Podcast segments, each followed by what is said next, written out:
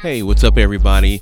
You have reached the I'm Dealing With broadcast. I'm Sean, your host, and we'll be taking you through plenty of taboo topics that men deal with on a daily basis.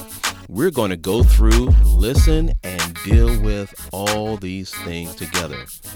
I know I've got to heal, and I'm sure you have to heal too, or the man in your life needs to heal. Stay tuned, fasten your seatbelt Hold on. Here we go.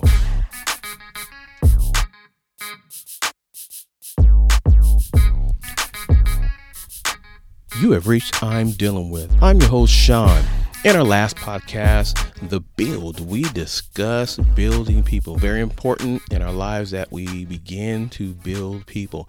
Doesn't matter if it's your family, your wife, your husband, your children, mother and father maybe. Maybe it's even your coworkers. It's very imperative that we build people. As you know they are our successors. They are our successors. Their job is to sit on our shoulders and go further see further have more do more give more. But if we fail to build them we cannot complain. All right? So if you haven't heard that podcast go back and listen to that episode of The Build and leave some type of review. Can be reached at I'm dealing with at gmail.com. Okay, so in this episode, we, believe it or not, are going to do something a little different. And that, once again, our goal is always to reach men. That is what we're trying to do is reach men but in this category, we could, in fact, talk to all kinds of people. It doesn't really matter if you're man, woman, boy, girl, child, doesn't matter. And in this topic, we're dealing with faith in adversity. Faith in adversity. And if you go back and think about everything that we are currently going through right now, we all tend to go through a time in our lives where we lose our faith, whether it's faith in man, faith in your boss, faith in your mom, faith in your dad, faith in your grandparents, maybe faith in your job, faith in your finances, faith in your bank account. Sometimes it's faith in your savings, faith in your deposits, faith in the uh, some of your benefit packages, your health, um, Social Security, we know that's a big, yeah, good luck with that one. Man, but we, we tend to lose faith in a lot of different things. And if you look at where we are in our economy, we look where we are in this pandemic and what's going on, many people across the United States, across the world, and, and throughout the different countries, many people are losing faith. Or should I say, their faith is shaky Okay, we're, so we're on sh- very shaky grounds. So if you would just indulge me now, I uh, again, my goal is always to reach to to uh, reach out to the humanity side of man, and what I mean by man, even though the focus is on men, man meaning the humanity man you know the woo man the man okay so uh, the goal is to reach out to your humanity not necessarily your spirit man that's not the focus, is being the so called just the spirit man. But today we're also going to talk to your spirit man, okay? Your spirit man, not just your humanity, but your spirit man. So if you indulge me, I do, you know, again, uh, I've told you my background. Um, I am a Christian. It's just what it is. It's never going to change. So if you just indulge me and and uh, you, I believe you'll get something out of this. So just indulge me. Just stay tuned because uh, I'll be talking to your spirit man and your natural man. Let's put it that way: your natural man and your spiritual man. Okay. So I do have a couple scriptures that I'm going to go through real quick. Um, and it starts in one. It starts in the book of Hebrews, chapter 11, verse one.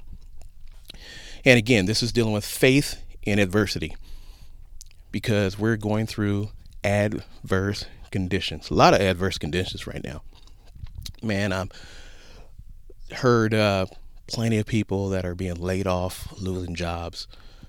Um, it's it's ridiculous. They're trying to. Uh, I know some people haven't received their stimulus checks, but even still, that's not going to be enough. We do know that they're um, trying to push through a two thousand dollar a month plan that'll last for roughly till either the pand- pandemic is over with or up to a year maximum. They're trying to launch that. There's also another a proposal that they're trying to launch, which is uh, where renters are not being penalized if they don't pay rent.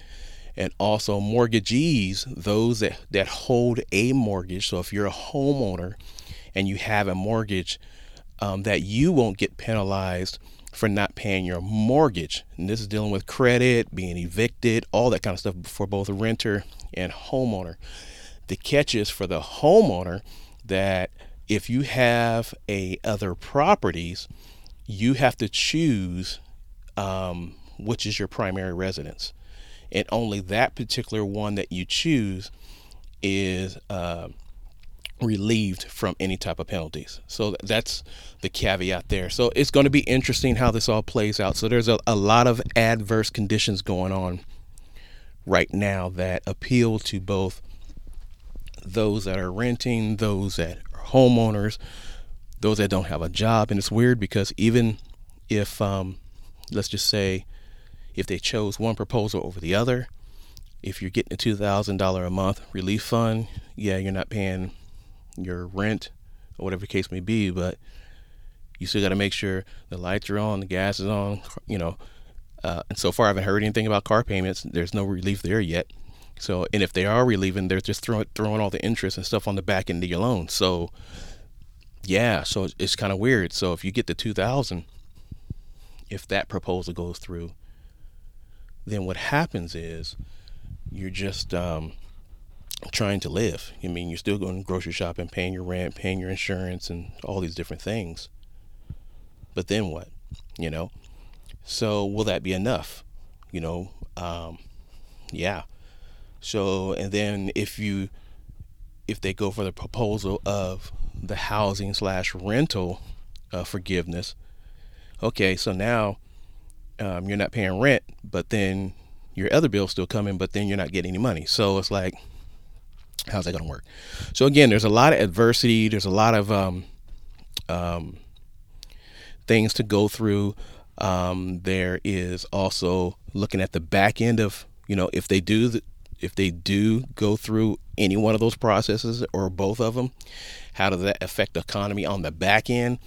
So, you know, with the debt and, you know, so there's a lot, like I said, there's a lot to talk about just in that alone. Um, so if you, so, and it's affecting a lot of different people, you know, some that are, had to have investments, some that, you know, have investments in housing, housing, um, loan stocks, whatever that is. So it affects everyone from all walks of life, regardless where they are, whether come from a poor, middle class, rich, whatever that is, it's affecting everybody. Okay. So there's no big eyes, little U's in any of this uh, going on right now. So, but anyway, in the book of Hebrews, um, as far as dealing with adversity, uh, chapter 11, birth, verse 1 Again, the book of Hebrews, chapter 11, verse 1 says, Now faith is the substance of things hoped for, the evidence of things not seen. Again, now faith is the substance. We know the substance of things hoped for. That means faith is. Faith is. It's not faith was, faith is. Faith means believing in something that you can't put your hands on. Okay. So many of us, uh, we it's easy for us to believe something when we know we can put our hands on it. You know, um, we know we believe that our car is going to start. You know, we believe that the check's going to come through. We believe that such and such. We I mean something that we can put our hands on. We believe it. But what happens when you put you're putting your faith in something that you can't see? You're putting your faith in something that you can't put your hands on. Okay, so faith is the substance of things hoped for. You're hoping for it you're hoping for. It. See, faith and hope works hand in hand together. You can't have faith but then not expect something to happen. Okay. So it says, now faith is a substance of things hoped for, the evidence of things not seen, meaning you haven't seen the evidence of it yet. See, it's one thing for me to believe I've got $400 in the bank account, but I already checked the bank account, know it's there. That ain't faith. okay. So faith is expecting something to happen, though it has not happened yet. Okay, expecting something to happen, knowing it has not happened yet. So now, faith is a substance of things hoped for, the evidence of things not seen. And if you jump down to verse six, it says, "But without faith, is impossible to please him. We know who him is. Who him is God. Is without faith it is impossible to please him. For he that cometh to God must believe that he is. That means that means that he exists. That um, he was not created. There was no pow, big bang, boom, pow, and a, a cell and all this kind of stuff when we came. We must believe that he is, he was, and before something is, he was before that. That's that's faith. Faith is believing something that you don't have facts on, that you don't have such and such on. Faith is believing and have an expectation, though it hasn't happened yet. Okay. Must believe that he is, and that he is a rewarder of them that diligently seek him. That he is a rewarder that diligently seek him. I can't count how many times where my faith had been shaken. My faith in God had been shaken. My faith in where I was had been shaken. Sometimes my faith in God, uh, my faith in my job had been faken, shaken. My faith in my parents had been shaken. My faith in my wife had been shaken. Faith in children, and things will cause your faith to be shaken. And right now, we're living in a world where people are shaking in their boots because they don't know where their help comes from. See, I know where my help comes from. Many people serve the gift, and I serve the giver of the gift. So it's easy. So let's just say, let me just present a scenario. If I have access and I just want to speak to your humanity now, your humanity. Let me speak to your natural man. If I have the ability and the access to give you, and again, you're natural, to give you a job, to give you any home you want, to give you any house you want, to give you um, whatever that is. Again, we're just dealing with the, the natural because I just want you to understand where I'm going with this if I had the capacity, just me, and you said, Sean, I I need this car, or I need this house, or I need this job, and I make it happen, would you thank me for that, for that it happened? Or would you get the job or the house, get the car, and all of a sudden, once you get those things, you don't even know me anymore? And I hate to say it, but that's the way society, those, especially those who have been believers or have believed in the past or currently shaken in their belief in God, have done him now because the things have been shaken so much, we have gotten away from saying thank you for what you've done. Thank you for where I've been. Thank you for what you're going to do in my life, though I know you haven't done it yet. So it's them that he that cometh to God must believe that he is a rewarder of them that diligently seek him. So you must diligently thank him. You must diligently pray. You must diligently worship. Diligent. That doesn't mean that you only do it in the good times. It means you also do it in the bad. But see, sometimes some people will only thank him in the good times when after their their bills are met, after they've received a paycheck, after they've got the car that they want, after their career is on uh, is lit, after their Instagram blew up and got a hundred and some odd thousand, million some odd followers. That's when they want to thank him. But you thank him through the process. You thank him before the process starts. You thank him while you're in it, and then you thank him and worship him when it's when it's over with, because we know it's not over. Okay, so it, there's a process to faith. We go from faith to faith and glory to glory. We where you are now is not where you're going to end up. Our faith has seasons that we go through. You know, I know there's a scripture that talks about, Lord, I believe that help thou my unbelief. Sometimes we can believe for where we are, but then when we get to a different area in our life, we're like, whoo, I'm a little shaky in this area. And there's nothing wrong with that. But first, we must at least admit and raise the white flag, throw our hands up and say, you know, Lord, I believe in my last area, but this area, you're going to have to help me with. But the goal is to let him know that I need your help. Because we all need help. We all need help. Okay, so the next the question is how do you characterize faith? How would you characterize it in your own personal life? How would you characterize not just faith, but maybe your faith? Now, understand I am speaking from a Christian background. Maybe you have a different background, but the question is how would you characterize your faith? What causes you to shake? What causes you to be comfortable? Is it um, comfortability in um, finances causes you to be good? Is it comfortability in, hey, my bills are met, makes me good?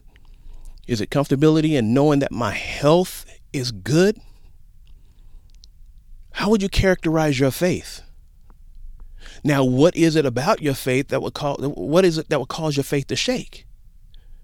The lack of finances, the lack of health, the lack of money, the lack of joblessness, maybe homelessness, maybe about to lose a home, or maybe you've lost several properties. Maybe you've had your car repossessed. Maybe you've gone through a bad marriage, gone through a divorce, gone through a separation, or maybe you had to bury your loved one. What would cause your faith to get a little shaky? How would you characterize your faith? Now, in the spirit, man, how would you characterize your, your faith? I'm a Christian, but you know I'm a little shaky in this area. At least be honest. And that's where that's where change can happen when we are truly honest with where we are. When we are truly transparent, when we can say, "Hey, God, I believe you here, but you won't help my unbelief over there." How would you characterize your faith? Okay, let's move on. We're going to go to the book of Hebrews, chapter 12, verses 14 and 15. So, again, uh, we're actually already in 12, but we're going to jump down to 14 and 15. It says, Follow peace with all men. Ooh, man, we can stop right there.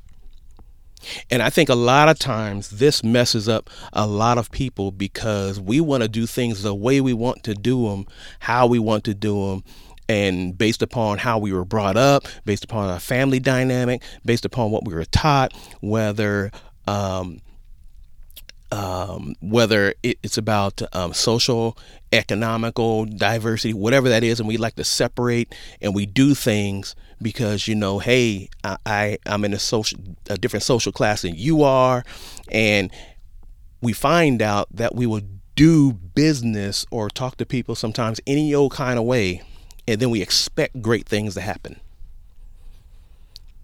And it says, follow peace with all men. Follow it. Follow it. That means pursue it. Go after it. Follow peace. It didn't say let peace follow you. You follow peace with all men. That means you're supposed to, that means you have a requirement on your life to follow peace with people, treating them right. If they say hello, say hello back and smile even to the point of when you speak and say, Hello, how are you doing this morning? And they say nothing at all, you still have a responsibility. Follow peace. It's very important that we follow peace because we're living in a world that don't believe in peace. We're living in a world that say, hey, I can do however I want. We're living in a world that don't matter. They don't care. But it starts with you, young man, old man, senior man. It starts with you. How you run your house. And I'm talking to the men right now. It starts with you. The Bible says to raise up a child the way they should go when they're old, they won't depart from it. So it starts with you, head of household. It starts with you.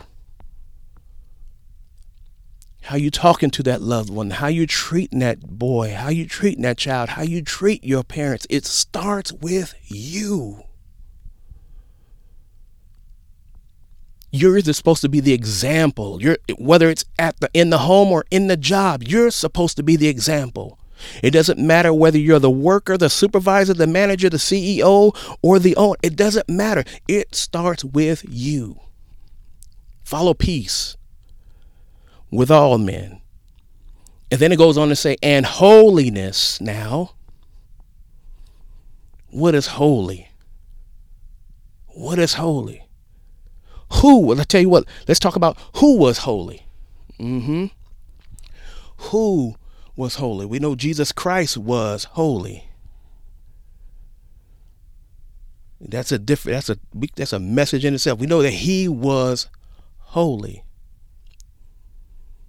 So we follow peace with all men and holiness. That means leaving yourself blameless. Though we're not perfect, but we're following this thing, we're practicing this thing, we're walking this thing out. We're going to say some things that we're going to have to have ask for forgiveness on. We're going to have to repent on. We're going to do some things that we're, we have to repent on. Not that we purposefully do it. We don't say, well, today, well, I'm going to the club tonight and then I ask forgiveness after it's over. That's not what we're talking about here. Leaving yourself blameless before the Lord holy. The things we do, we set examples. We set the atmosphere. We are the thermostat, not the thermometer. The thermostat sets the atmosphere in the home. The thermostat sets the atmosphere at work. The thermostat sets the atmosphere when you're in the grocery store or shopping, whatever that is, or around your family. You set the atmosphere when you walk in the door. But if you react to the atmosphere, that means you are no longer the thermostat. You become the thermometer. That means the atmosphere has changed you and it tells you what you how you should respond because you have no control over your own life. Which means God has no control over your life because you are a thermostat. Or excuse me, a, thermo, a thermometer. A thermostat, you set it. A thermometer, you're set you get set by everything else. Just holiness without which no man shall see the Lord. So we can follow peace, but we need holiness in there. We got to have that holiness. Because if we don't have those two things, our end result is hopeless. 15, looking diligently lest any man fall of the grace of God, lest any root of bitterness springing up trouble you, and thereby many be defiled. Now, I'm going to read this because, I, again, I usually do some things in the King James, but I know everybody reads a bunch of different versions of the Bible, and I do too. Okay, so so it says, see to, so in verse 15, I'm, I'm reading out NIV because I think this will break it down to a point uh, without going crazy. So it says, see to it that no one fails or falls, excuse me, short of the grace of God, and that no bitter root grows up to cause trouble and defile many. No bitter root. Do you know bitterness destroys people? Bitterness, bitterness. And it says, see to it in the very beginning, it says, see to it no one fall short of great fall. No one falls short of the grace of God. No one see to it. Wait, see to it that.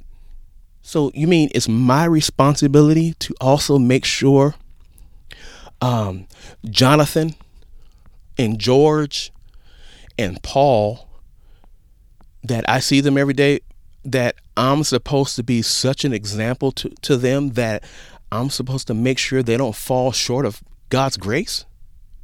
So there's a requirement of me too. So for those of you to listen out there, there is requirement on your life when you run into certain people to make sure that you're such an example that they know that they won't fall short of God's grace. Hmm. See, because many times what we usually do is we tell them where to go and how to get there, and then tell them what the word says, and then we try to condemn them to condemnation when in actuality, that is not our job. Our job is to live and walk and teach and love. And then we let the rest of it work itself out.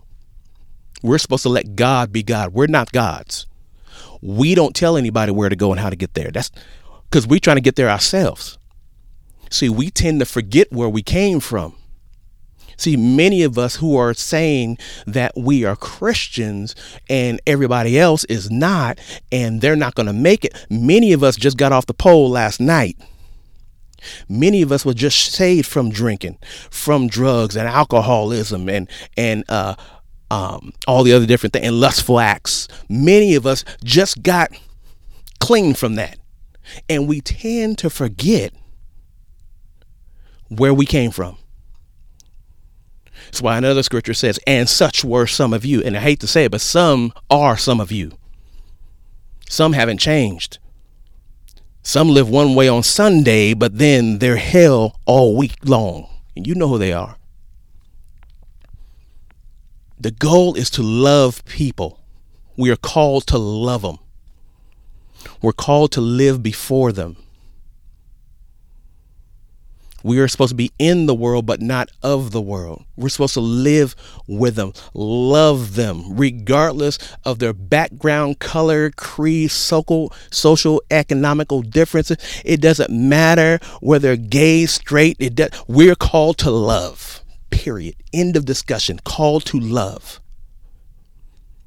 And when the door is open for us, we are to walk in and plant a seed, not a seed of discord not a seed of bitterness, not a seed of hatred, not a seed of, well, you don't you ain't living right, so I can't talk to you. That's not what this is. Love don't do all that. Doesn't matter if you're married, divorced, separated, it doesn't matter. Our job is called to love them. And if you can't love people for where they are, then you need to question your destination. Mm, I'm just going to stop right there. Let's just keep it pushing. So it goes on to say that um, see to it no one falls short of grace of God, and that no bitter root grows up to cause trouble. So that means no bitter root to spring up and cause trouble. That means sometimes it's not where you are that causes trouble. Sometimes it's things from our past. And that was the whole thing of me even uh, launching this podcast because many of us are trying to work on our future, but we got a whole lot of stuff in our past that's holding us back. We're mad at this girl for dogging me. We're mad at this man for walking out. We're mad at the parent for turning their back on it. We're mad at the children for doing this. We're mad at the job for that. We're mad at the money for this. We're mad at God because I, now I've got cancer. We're mad at such and such. And how can we move forward when there is so much bitterness or we have bitterness toward a family member? Bitter. If we re- remove bitter and change that I to an E, we get better.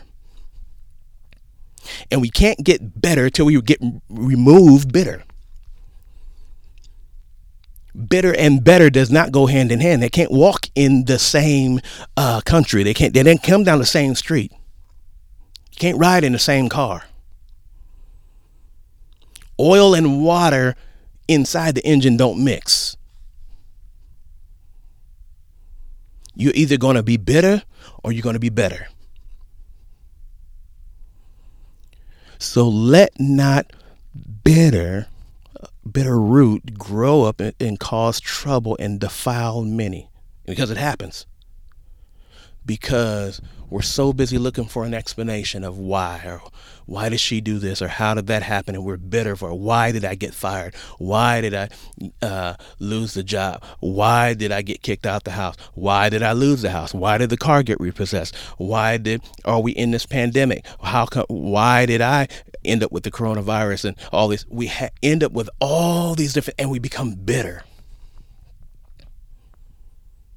When we know god is better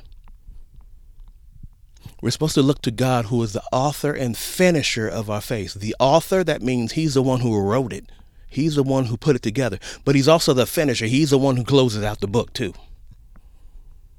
So if he's the author and the finisher, that means everything in between belongs to him. Yeah, we're going to go through some stuff. I mean, he did. Jesus Christ went through a whole lot of stuff, a whole lot of stuff more, a uh, lot more worse than what we've gone through. So if he can be crucified, if he can be spit on, if he can be purged, if he can be this, that, and the other, why not you? Why not me? Why not us? We are not so holier than now that we are absolute and obsolete and evicted from pain. We cannot be evicted from pain and suffering.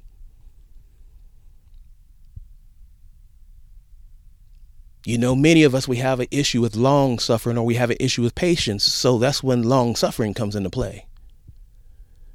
We suffer long because we're not willing to deal with what we're going through.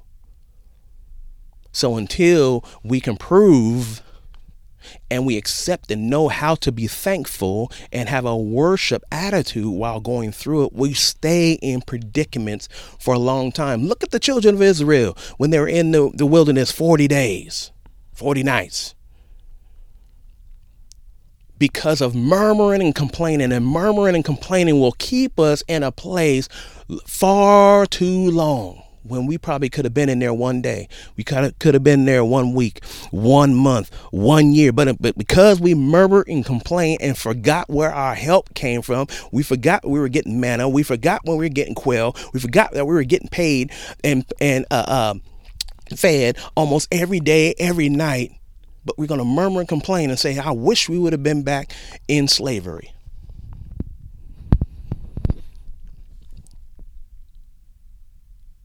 That's why long suffering comes in. Because we don't have what is called an attitude of gratitude. Romans 6, verse 1 through 16. It says, What shall we say then? Shall we continue in sin that grace may abound?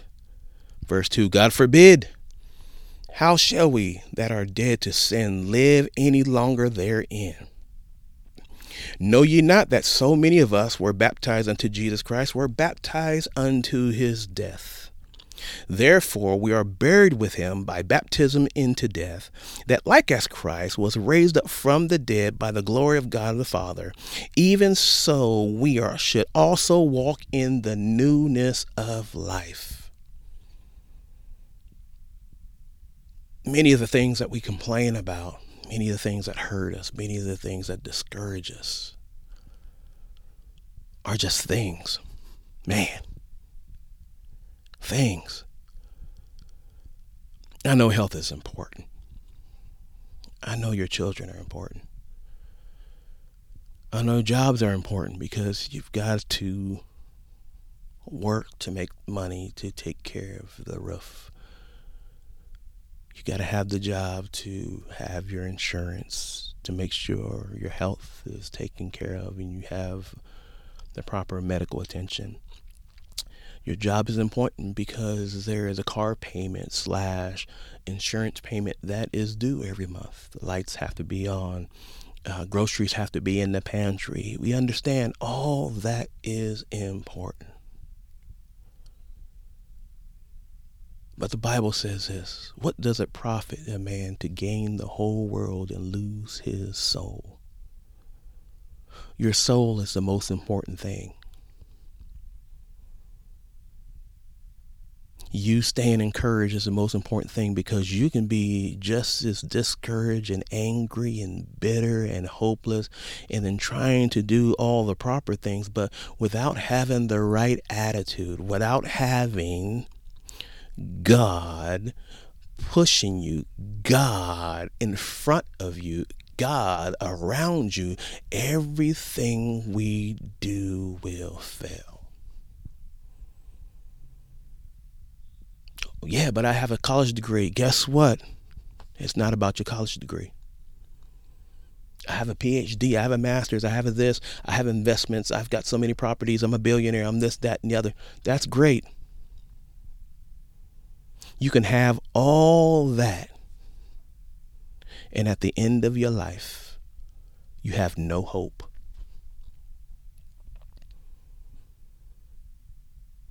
No hope. many people focus on their life here, but refuse to think about their life after this is over. There's nothing wrong with having a nice car, nothing wrong with it. There's nothing wrong with having a nice house. There's nothing wrong with wanting that. There's nothing wrong with having the nice label clothes and the nice red bottom shoes. And there's nothing wrong with having the upper echelon of Nikes and different things. Um, there's nothing wrong with any of that stuff. There's nothing wrong with living next door to the Joneses. Nothing wrong with it at all. But when we put things before God, that's when we run into obstacles. We run into obstacles. Let's drop down to verse 6, verse 5, excuse me. For if we pl- have been planted together in the likeness of his death, we shall also in the likeness of his resurrection.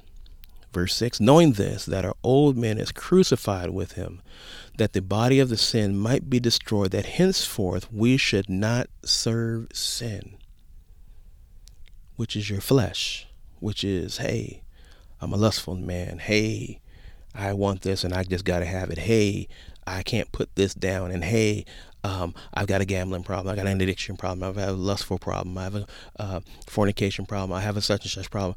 And you know what? We all have problems.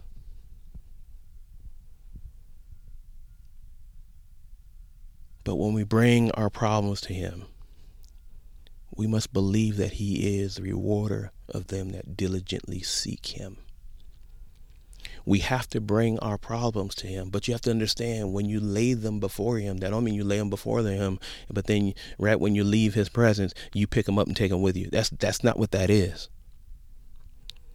The goal is to leave them before Him and let Him work them out through you. Sometimes He'll bring people in your life to stand beside you, to work with you, to help and walk it out.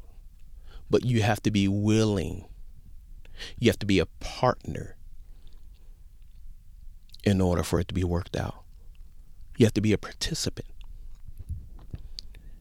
Because if you're not a willing partner and you are the type of person who wants to take matters into their own hands, I'm here to let you know when you take matters into your own hands, um, you might not like what the results turn out to be. Sin is sin. There is no big I's and little U's. I know people make it out to be, even church people say this one's greater than that. Sin is sin. It's amazing how we will focus on one thing and then let other things, hmm. But if you were to look in your own families, and I'm talking to everybody that's under the sound of my voice right now, if you were to look in your own families, there is all kinds of things going on in your families throughout the ages and the dawn of time. No one's exempt from sin. There's only one that has. Mm-hmm. And he's the only one that can save you. He's the one that gave up his life for you. He's the one who knows what you're going through because he was tempted too. Don't just throw in the towel. Don't just give up, give out, and give in. Life is not over. Stand by.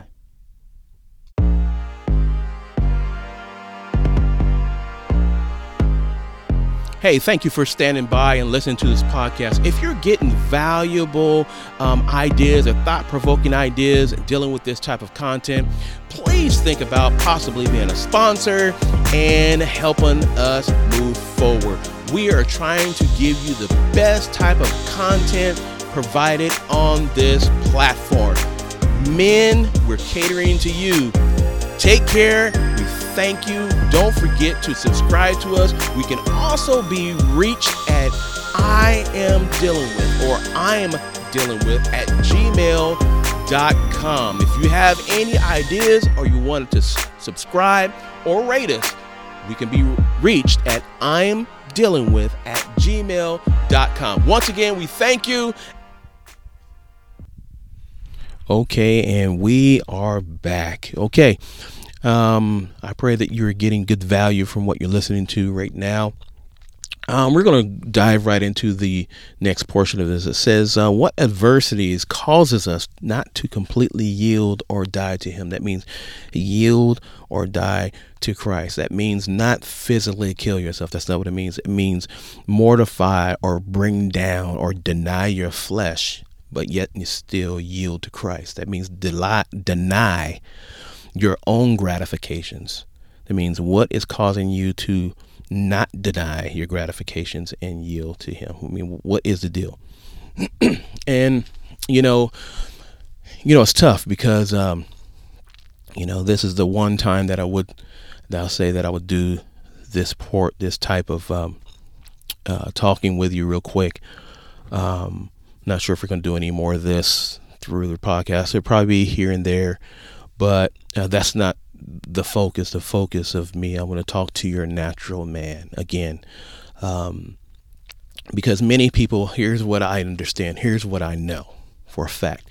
Many people feel when it comes to uh, religious customs. And what I mean by that religious customs is because out of religiosity, out of people's teaching their background and what they've been taught through Mass, Catholicism, through uh, Pentecostal, through Baptist, Church, Church of God in Christ, I mean, so many different denominations because of the teach the teaching, even if it's uh, dealing with Islamic, is because they have been hurt by the teaching. They've been hurt or ridiculed because people have come to them and tell them everything that they're not. And we forget to tell them what they are. See, we will tell them that you're not God's child because you live like this. You're not such and such, and you're not, you're not, you're not, you're not, you're not, you're not, you're not. And then we may tell them what they are. They are, and it's always our negative. We're giving them a negative. We're not giving them anything positive. So many times people fail or don't want to listen to um, um, Christian or religious teaching because through the years or through their experience now that they, it's been a negative connotation they've only have uh, negative experiences which is why i wanted to talk to your humanity, your natural man. But I also want you to understand where my background is. Yes, I am a Christian. I am a very devout Christian person. But I have experiences now. I'm not one that's going to tell you that I've never done this and i have been so righteous. I've been, you know what? You know how they say rules were made to be broken. I raised my hand. Matter of fact, I'm talking to you right now and I got my hand raised. I broke just about every rule that was made. But in the midst of all that, doesn't stop me from being God's child. And anyone who tells you that you can't break rules and be God's child, they're a lie. I'm going to say that one more time. Anybody that tells you that you cannot break rules and then still be God's child, that you can break rules and still be God's child, is a lie. If they say you can't be that. They're a lie. Okay? You can you can break rules and still be God's child. The goal is not to purposefully break the rules. The goal is if if if you break the rules, you have an advocate now. You have someone that can be your go between where you can ask for forgiveness. Lord, I, I messed up in this area. As I said before, it's not about, hey, I'm going to go do this thing. Then after it's over, then I'm asked. That's not what this. That's that's premeditated. That means you, you you're planning to do uh, some dirt, okay? And that's not what this is. And the reason why I'm talking to you because, and uh, because, like I said, I, I broke I broke rules. I broke regulations. I um, I wasn't the most devout person and still going through issues, still going through stuff. And every day, all of us in life are going to go through things. It's just that some of us will tell the truth, some of us will be transparent, some of us will let you know how, when, what, why caused us to do what we did. And ask for forgiveness for it. But some other people will look back only on what you did and hold you accountable as if they are God. I'm not that dude. Not the guy. My job is to love. And through love, because I've been where you're, I have lost homes. I have been through divorce. I have had a child out of wedlock. So let's just talk about those three things right there. That's enough in itself. You're like, oh my God, really? Yes, yes, yes. And you've heard it from me. Yes. In the year of 2007, 2008, of that housing crisis, I lost both of my homes. I sure did. Lost both of them. We thought we were doing well.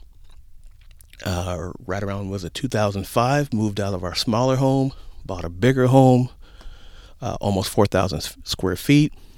And then we rented out and use our smaller home as an investment property. And we moved to the bigger home. But when that housing crunch happened, we left the bigger, went back to the smaller, and we let the big one go because of what it was. And then we still could not hold on to even to the smaller one. Yep. My face was really shaking. I was very upset and I was angry. And truth be told, I blamed God. I did. I did. But God had to bring some things to my remembrance too. And and one of those things was remember when you had that feeling not to do it and just to stay where you are? remember when you had that feeling? That was me trying to get your attention. But you chose the bigger because you thought bigger was better we're gonna stop right there because uh, that's a we can talk about that all day. And too many people right now in life think the bigger is better. I need the bigger car, the better car, the such and such, the such such such such, and we get ourselves up a creek without a paddle, and then we blame everybody else for the decision that we made. Okay, so yeah, I've been there. Back in 1995, I did have a child out of wedlock. I already kind of spoke about that in one of my earlier podcasts. Yeah, that was me. I, I went through that. And back in 2016, went through a divorce because I decided to choose and walk out on something because I was upset, angry, mad at God, and mad at the and mad at the person because I was so worried about happiness. Yeah. So whatever it is that you're going through right now, don't feel like you're alone. We've all had our faith shaken at one time or another, and sometime at multiple times in our life. So, what adversities cause us not to completely yield? What what adversities? Only you can ask that. Only you can answer that question. If you think over your life and some of the things that you've gone through, the things that you've dealt with um, in society, in your home, in your family structure, What adversities have you come up against that could cause you not to yield? What causes you to just, um, you know, go, wow, I don't, I don't know why I did what I did. I don't know why I'm still where I'm at. I mean, what what is it that causes you to think like that? What holds you back from moving forward? Sometimes it's stuff. Sometimes it's the lavish lifestyle. Sometimes, as Martin would say, we want to run with the big dogs. And we find ourselves, you know, not where we should be. Or we want to soar with the eagles, but yet and still we want to squawk around with the turkeys. We can't do both. Eagles don't hang with turkeys. I have yet to see one eagle hang out with a turkey and have lunch, unless the turkey is the eagle's lunch. We have to um, make sure that we're really taking a um, a truthful self examination on our own life, not on the guy across the street, not the guy on your job, not the CEO not even the guy at the car wash, but self, a self examination. When was the last time you looked in the mirror and said, you know what? I don't like what I see and, and you got to do better? When was the last time you've done that? Really um, taken that self examination and just say, hey, I'm not all I can be.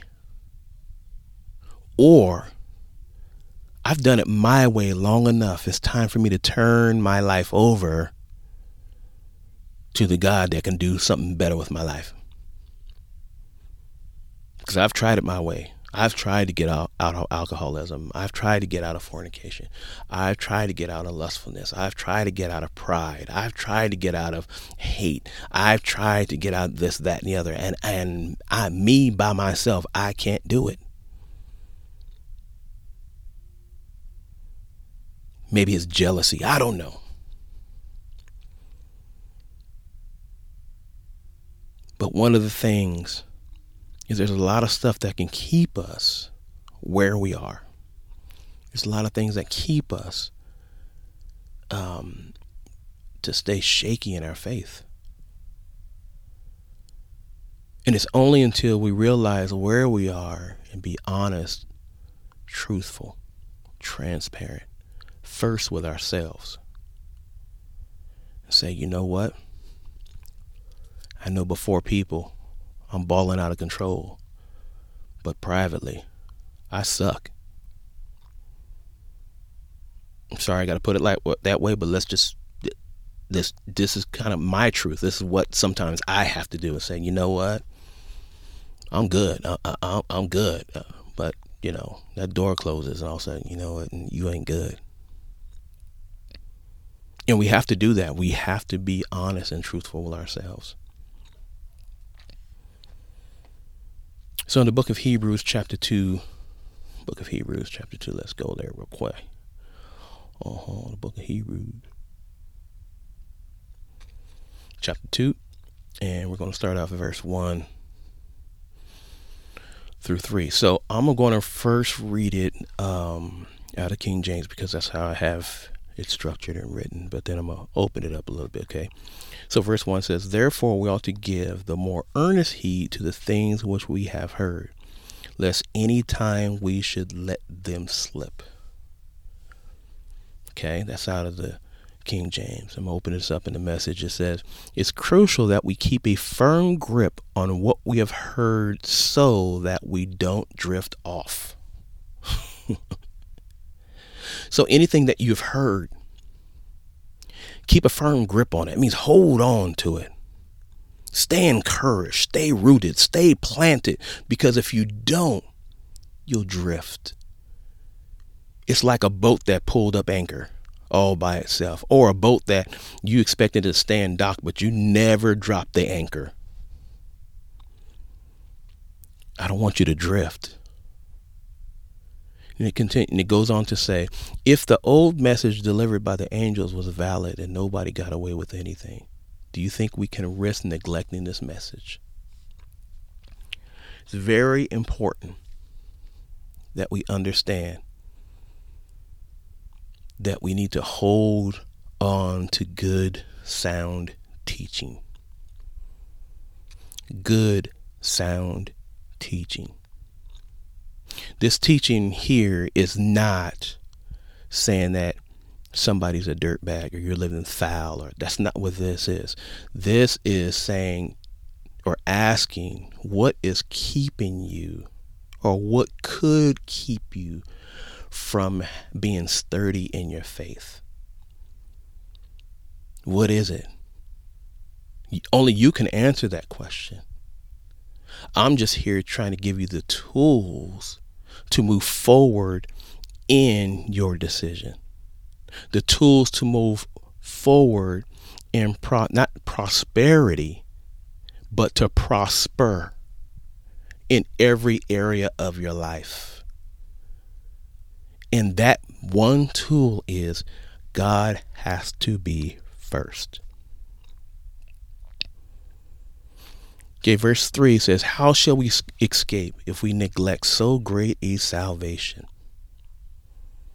How do we escape if we neglect so great a salvation, which first began to the spoken by the Lord and was confirmed unto us by them that heard it? How shall we how shall we escape? How are we to move on and just go, hey, I'm just moving on with my life, and but yet and still I forget about Christ who gave himself for us, who died for us, who proved to us, who proved to us that we can live in the world and not be of the world. How shall we escape if we neglect what he had done? How can we do and accomplish so much if we neglect what he's done, what he went through? It's imperative for you to do that self examination. And it's not about, I'm not sitting here trying to tell you that uh, what you're currently doing is wrong, but what can I add? What can we add to what you've got going on? Maybe you're doing everything based upon what you do know.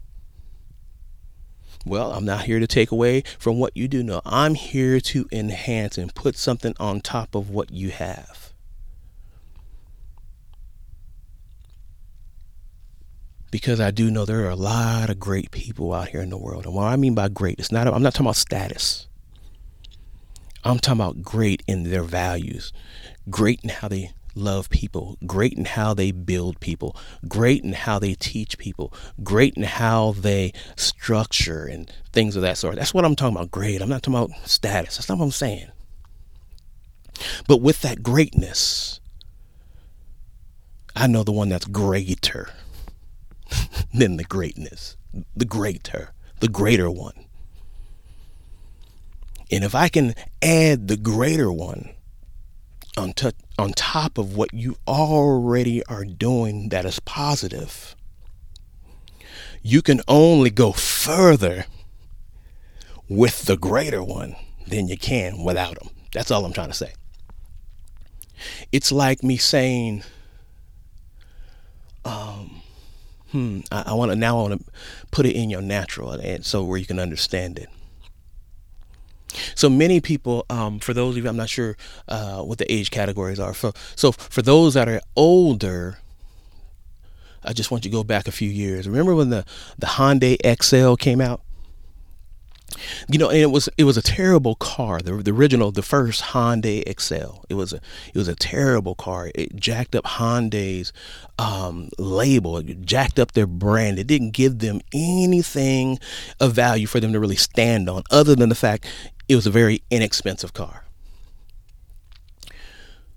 So imagine now all of you that are listening that remember the Hyundai Excel that this is your car right now. Okay, so for the only this is only for those that understand what that was.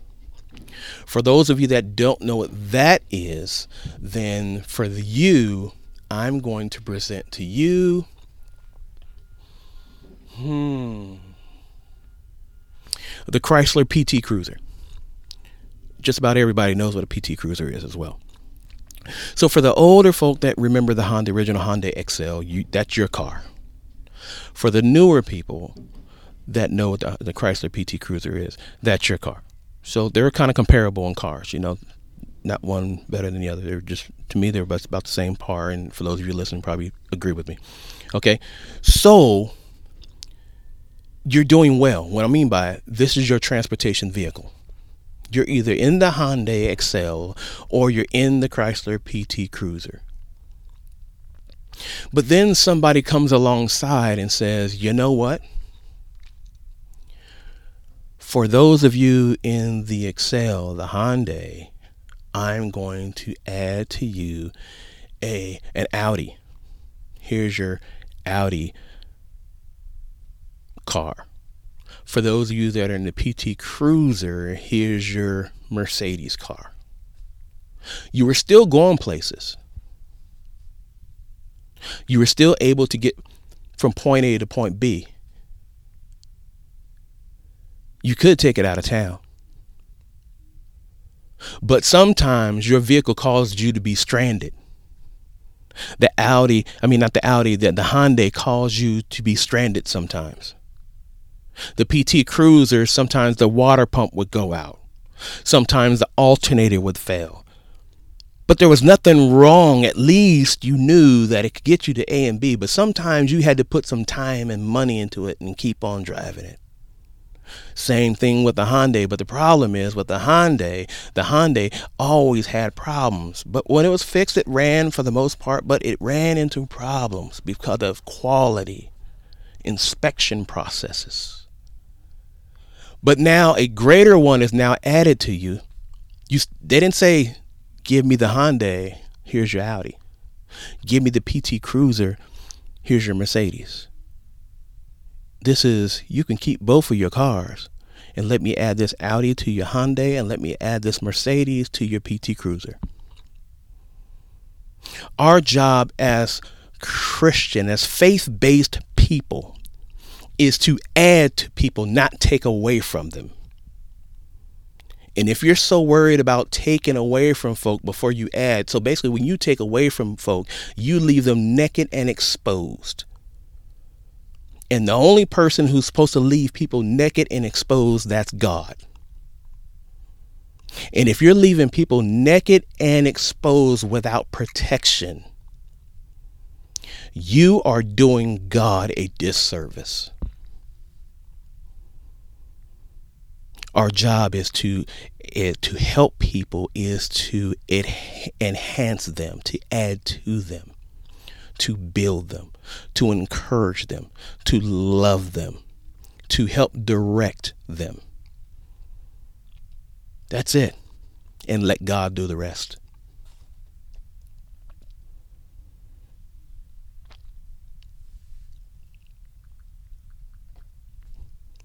It takes a lot to be truthful and say, hey, you know, I've got some issues. I got some annual reports. I got volumes. I got books, chapters, and verses.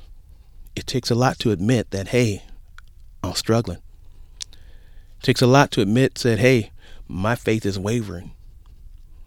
This is an adverse economy right now. I get it. I'm with you. Very adverse economy right now. And let me throw some points, some some things that will that causes us to be a little wavering. First one's worldly jealousy. Worldly jealousy. That means we're jealous of what other people have. And we shouldn't be. We should be content with what we have. Not not to say that hey, uh, uh I'm content. I'm good with being poor. That's that's not what I'm saying. I'm good being homeless. I'm I'm good walking around with one shoe on. That's not what I'm talking about. Content means I don't have to be like everybody else. I'm not, you know, yeah, maybe I might, hey, that's a nice car, man. I would like to have something like that one day. But I'm not coveting that. Like, I'm gonna die and I'm gonna, I'm gonna do all these different things to have it, and because that's the only thing that matters. That's not what I'm. You know, we're not saying that. It's just, it's like you're content. I mean, if I get it, great. If not, great. You know what I'm saying? Okay, impatience. Impatience will cause us, um, you know, because we're living in a microwave uh, generation. It's a microwave society. Matter of fact, everything is like right now. I go on Google, Google search right now. Siri, right now. Alexa, right now. Google, right now. So you're dealing with a lot of people who wants the um, their success right now, and they're not willing to go through the process. And there is a process to going from bitter to better. There's a process. And one of the things that'll keep us back from bitter to better is not drawing near to God. We got to draw near. I don't know what what your prayer life is. I don't know what your relationship is, but it's about relationship. See, many people re- mistake being religious for relationship. And religious because truthfully, I don't care if you're listening, you're saying you're an atheist. You're religious. Okay? I'm going to prove my point. You religiously have your alarm set for a certain time every morning or night. There's a certain thing that you do when you get up in the morning whether it's you go first to brush your teeth, maybe you go to the bathroom, maybe you wash your face, or you get uh, or you get in the shower or whatever. There's certain things that you do, and we can pretty much set our clock by you. You go to your job on a certain day, either every Thursday, every Friday, or whatever that is, and you religiously expect that check, that payment to drop in your account or you're picking it up on that day. Religious has nothing to do with God. God has everything to do with relationship. And I'm going to prove my point. it's one thing for me to tell you what my name is or the clothes I like to wear. But it's only through relationship and sitting down with me and breaking bread that you begin to know me personally. My uprisings, my downsettings, my failures, my successes. It's only sitting down through communion and communication. Do you know my wife's name or my child's name, my grandparents' name, or um, my favorite food, the type of food I like to eat, my favorite drink. It's only through relationship that I get to know you personally and on an intimate basis. So it's not about religion, it's about relationship.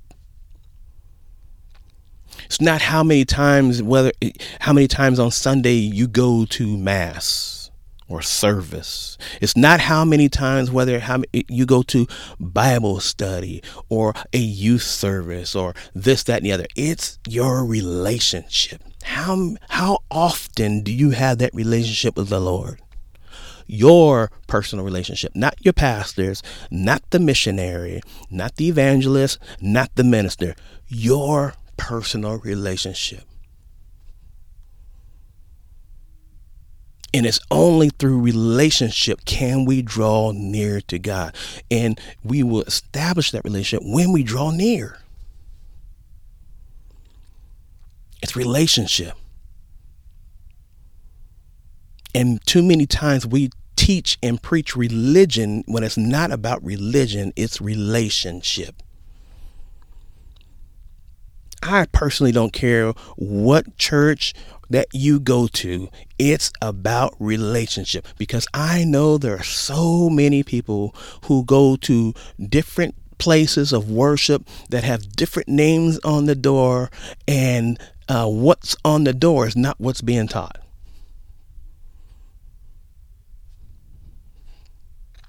It's relationship. And we must, we must work on our relationship. Because once we work on our relationship, you'll we'll find that we have a hope. You know that through your relationship. You have a hope. You have a hope if if if I know you and we have a relationship and I see you every now and then, but you but you're you're constantly calling and you're texting me and we're we're um, emailing back and forth and we're talking on the phone and we're Facebooking each other, or Instagramming each other and stuff like that, and you're coming over. That's a relationship. you know what, man? And, and uh, yeah, you know, because I have a relationship with Sean, I know good and well that if something ever happened to me, I know he's got my back. That's relationship. But when you don't have a relationship, you can't expect something to happen that you're not even relatable to. Through relationship, my children that have my name have a promise. Without my name, they don't. Because of the relationship you, Johnny, who's listening, let's say your last name is Blevins, you're Mr. Blevins. So, Mr. Blevins, you have children, uh, you have three children, and they're all their last name is Blevins. If something happens to you, whatever you've left behind goes to those whose last name is Blevins unless you wrote out a will stating that it can, that a portion of what you've left behind can go to somebody else other than that last name. I can't come in with without the last name and say, "Hey, I talked to him maybe once a year or we were a Facebook friend." I want a portion of his will. Sorry, not going to happen. Because I don't have the name. I'm not a Blevins. If we want a part of the promise, got to take on the name. Christ Jesus is that name.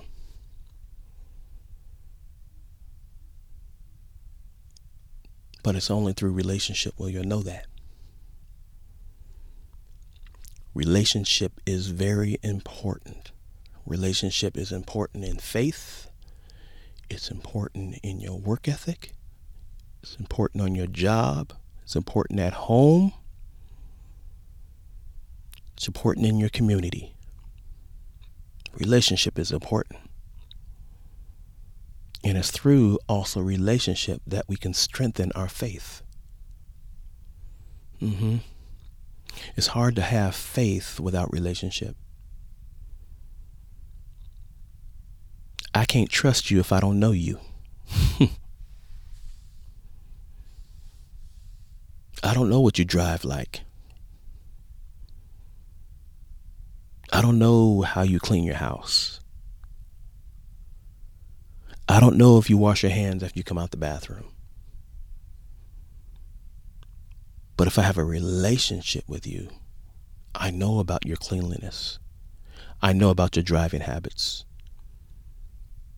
I know it makes you mad and upset, but I know it makes you happy through relationship.